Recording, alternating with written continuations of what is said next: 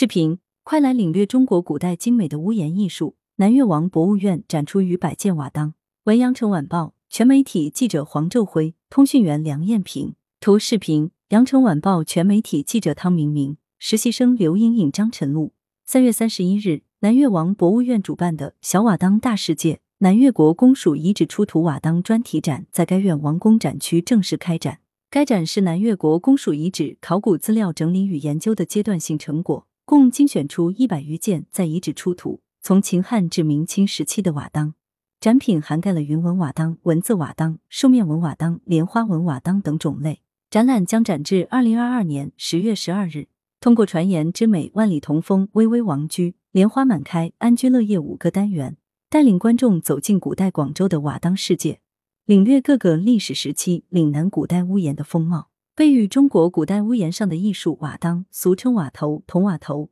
是古代建筑檐头、筒瓦前端的遮挡，也是中国建筑体系特有的构件，起着保护檐船不受风雨侵袭和美化建筑外观的功能，被誉为中国古代屋檐上的艺术。千百年来，瓦当忠诚地静待于传言之上，挡尽千年风雨，诉说着古代人对家的眷恋。瓦当上的图案、文字等装饰寄予了人们对美好生活的向往与期盼。考古发掘表明，瓦当不晚于西周中晚期出现，迄今为止可以确知中国最早的瓦当发现于陕西扶风岐山周原遗址。东周时期，瓦当成为大型建筑的构件，发展迅速。各诸侯国瓦当纹饰具有浓郁的时代风格和地方特色，尤以齐、燕、秦的瓦当纹饰最具特色，以动物纹瓦当、云纹瓦当、树木纹瓦当数量最多。岭南地区出现和使用瓦当从秦代开始。公元前214年，秦统一岭南后至桂林、南海、象郡3郡，从此岭南地区正式纳入中华民族大家庭。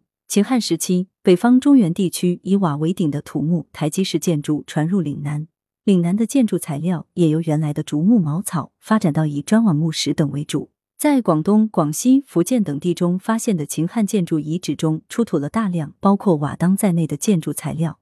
云纹是瓦当最常见的当面纹饰，这些瓦当的造型、制作方法、纹饰等与中原地区的瓦当几乎一样，出现天下唯一万里同风的盛况，见证着岭南文化发展并融入华夏文明体系的历程。万岁文字瓦当在岭南出土。南越国公署遗址所在位置是南越国和南汉国的都城王宫核心区，其宫殿整体布局规整，建筑基址宏大，建筑用材精美。南越国王宫出土的土朱砂万岁文字瓦当，以及南汉国王宫出土的各种色彩的琉璃瓦，均体现着王权的威严。秦末汉初，原秦将赵佗在岭南建立南越国，以番禺（今广州）为都城。目前已发掘出多座宫殿建筑基址，出土戳印未央、华阴宫等文字的陶器和万岁文字瓦当等。汉代开始，中原地区开始并流行文字瓦当，文字内容复杂多变，除常见的颂赞词语外，还有地名、纪年、纪事。南越国公署遗址的文字瓦当最早出现于南越国中晚期，内容较为单一，基本为万岁二字，但文字样式却丰富多变，有的甚至具有鸟虫书的笔韵，体现出鲜明的地方特色。此外，万岁文字瓦当出土时多残留有朱砂，反映出秦汉时期帝王的宫殿以红色为尊，并逐渐形成制度。唐末五代，原青海军节度使刘岩具有岭南建立南汉国，升都城广州为新王府，用琉璃瓦来体现皇家身份。建筑琉璃在我国古代被广泛用于宫殿、陵墓和皇家寺庙等建筑之上，是皇权的象征。受技术限制，南汉早期只有青色和绿色琉璃，南汉晚期成功烧制出黄色琉璃，使宫殿建筑的色彩更为丰富，尤显尊贵。此外，南汉国还使用了不少双凤纹瓦当，象征王权。凤鸟是古代器物上常见的装饰题材，自隋唐以后，凤纹成为王朝的象征，是严禁在宫廷之外使用的纹饰。小小瓦当反映广州千年城史。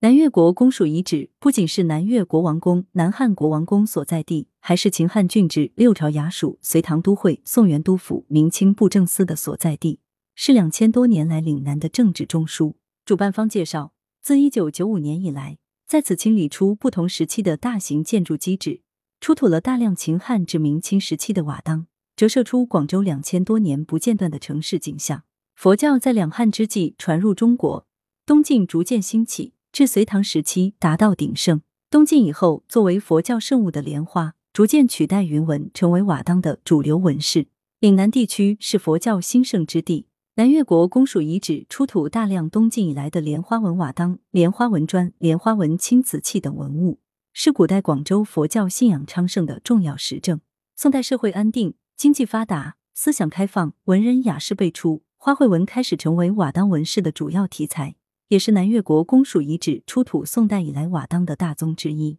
当面装饰种类多样，有冰清玉润的荷花、秀丽淡雅的菊花、雍容华贵的牡丹、群芳簇拥的团花等。